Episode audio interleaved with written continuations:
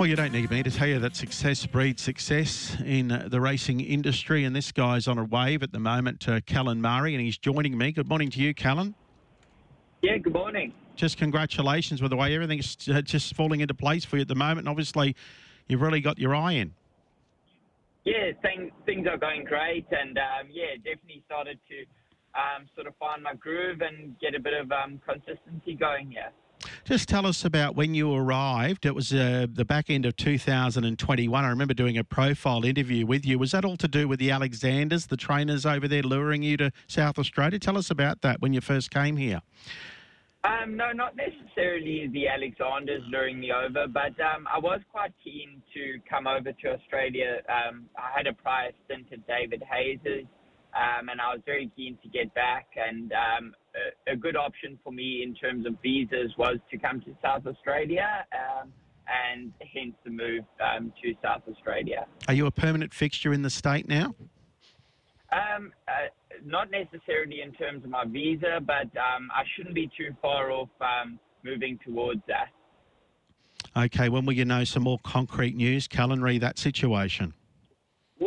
The thing with the visas is that you sort of don't really know anything, and they give you a pretty broad um, processing time. So um, it could be another 10 months away, really. So um, fingers crossed it's a bit sooner, but it doesn't really change much. I'm still going to be here and um, doing my work here.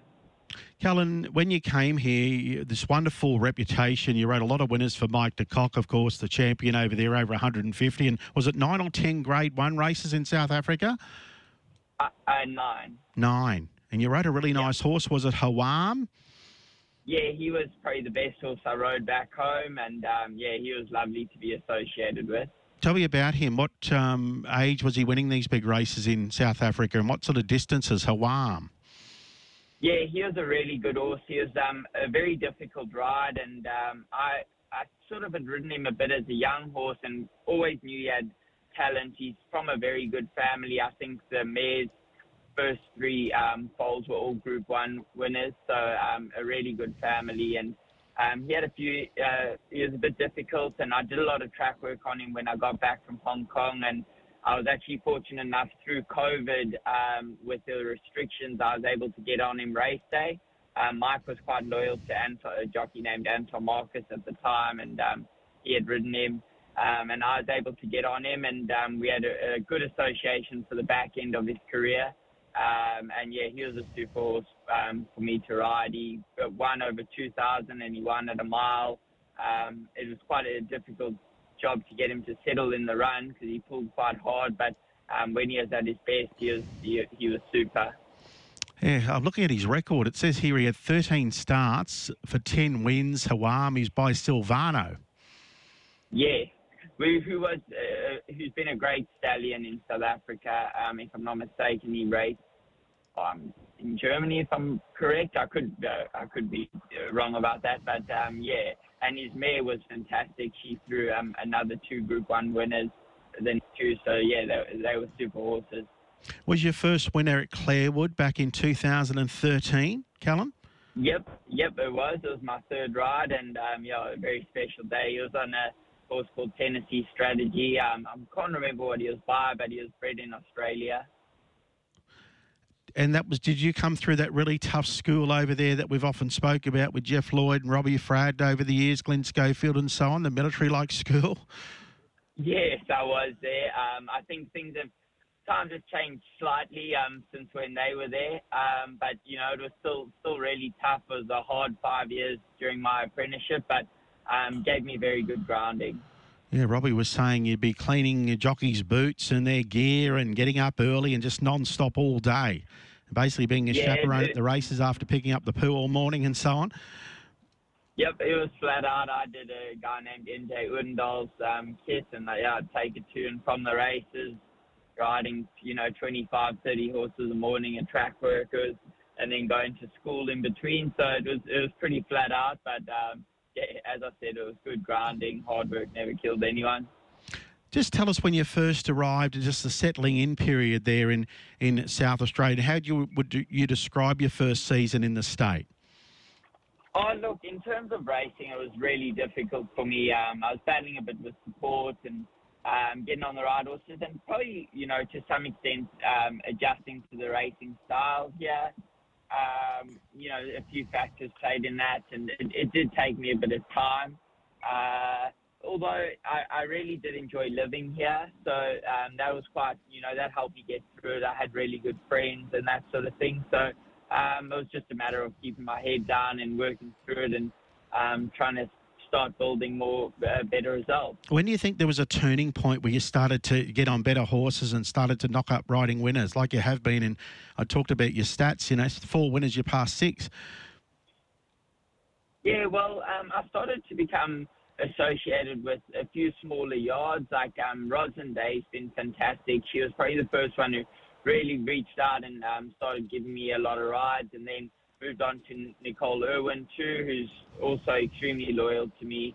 Um, and then I slowly started riding for Peter Hardacre, which they've probably been the predominant three um, yards that have, have really supported me, and as well as you know uh, quite a few others, including Richard and Chantal Jolly. And um, I think sort of when I started building those relationships and um, working with them, and you know we started getting some of the horses right and ready to win um, you know, the results started happening, and um, I suppose having having more stables that my foot was in the door created more opportunities, and um, yeah, so that just started building. Uh, more frequent winners. Yeah, you've ridden almost 20 winners, I think, for Nicole Brueggemann, formerly, or Nicole Irwin, formerly Brueggemann. Yes, I think it's, uh, if I'm not mistaken, we're up on 28 or something now. So oh, was it? We've had a really good association, yeah, and um, it might have changed um, when the surname changed. It did too. Yeah, I'm just looking at that. Online, yeah. So when she yeah, was Brueggemann anyway, you wrote 18 for her. Yeah. Yeah. No, nah, she's she's been fantastic, and um, yeah, it's, it's it's really nice. They've also got, you know, between Roz, Pete, and Nikki, they've got a, a nice bunch of young horses coming through. So it's been exciting to start winning on those and um, yeah, having that all pay off. Even that mare yesterday looked visually impressive. I know it was only a maiden at Strath, and uh, but uh, and she drifted in the market, but she won very impressively for Peter Hardacre on debut. Eroica, tell us about that win yesterday and what you thought of it. Yeah, well, you know what? She jumped out a couple weeks, a few weeks back, and um, uh, she gave me a really good feel. I, I really liked her. She had quite a few setbacks in the week and um, in the weeks leading up to what was meant to be a first run, and Pete ended up scratching, and um, she, she was she wasn't putting up the best sort of work leading into that with the issues she had. Um, but Pete sort of was pretty confident he had her right, and she was also accepted for the Metro race on Tuesday. Um, but we decided to go to Strat with the uh, you know the setback she had, but um, it didn't seem to affect her on the day, and um, yeah, re- a really nice win. So hopefully she can go on with that. Yes, her mother was very talented. Kill Bill. She won 11 races and placed on 17 occasions. The mother of uh, Eroica. And I, yeah. just talked about your whip. You can change it from the right to the left. We saw it in, on Eroica yesterday. You do it in a lot of races. I'm saying it's so crucial for young riders learning to be able to do that because it just switches horses on. You often see it when you when you flip that whip over very quickly from right to left, left to right, or whatever.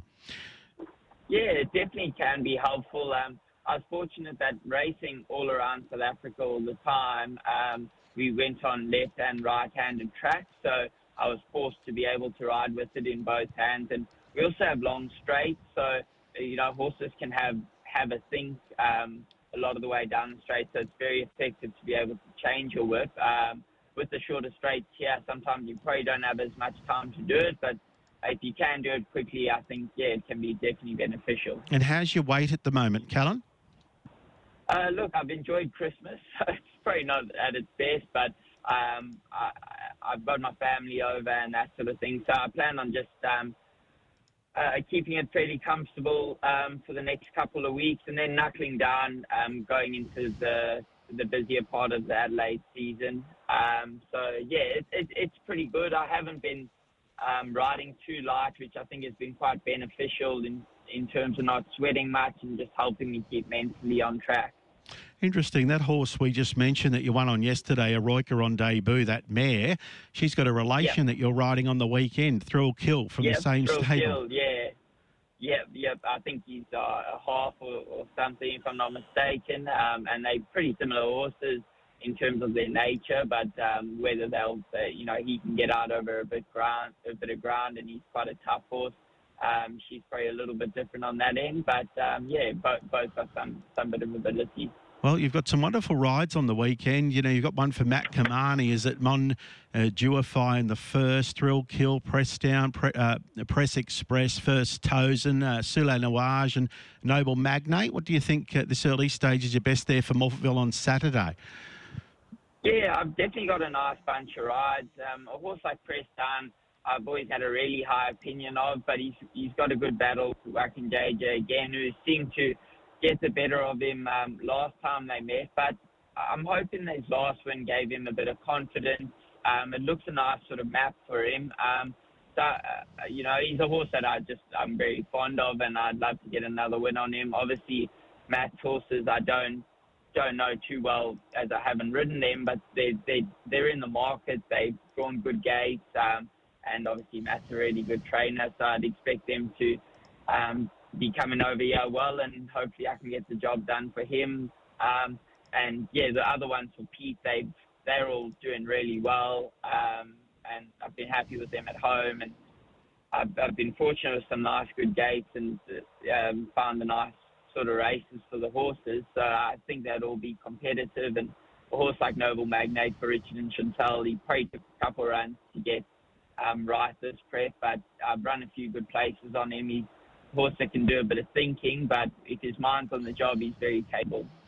Yeah, well, Pressdown's favourite against Wack and JJ uh, with uh, Tab at the moment. Race three, $2.80. The one of Matt Cumani's that you're riding in the first is $3 second favourite. And you mentioned those others, some of them are in the market as well. Just wanted to grab you anyway and just say congratulations because, as I said, you got your Ryan, you got your mojo, and let's hope you continue to keep knocking out winners. And I've actually found a replay of uh, that horse you rode in South Africa, uh, Callan, that really good horse. Which, Oh, Hawwaam, yeah. Yeah. So I'm going to go out with Yeah, the closing stages. I think the last time you rode the horse in a big one. Oh, awesome. That'd be great to hear. Thanks for your time. No, thank you for having me. I appreciate it. That's a pleasure. Uh, that's Callan Murray joining us this morning on Racing HQ. Now, for some reason, uh, my computer doesn't want to play the game, but I'll I'll go again and see if we can get this replay up of this particular horse. in second. At Woval, there's eight lengths covering the field now as they turn for home.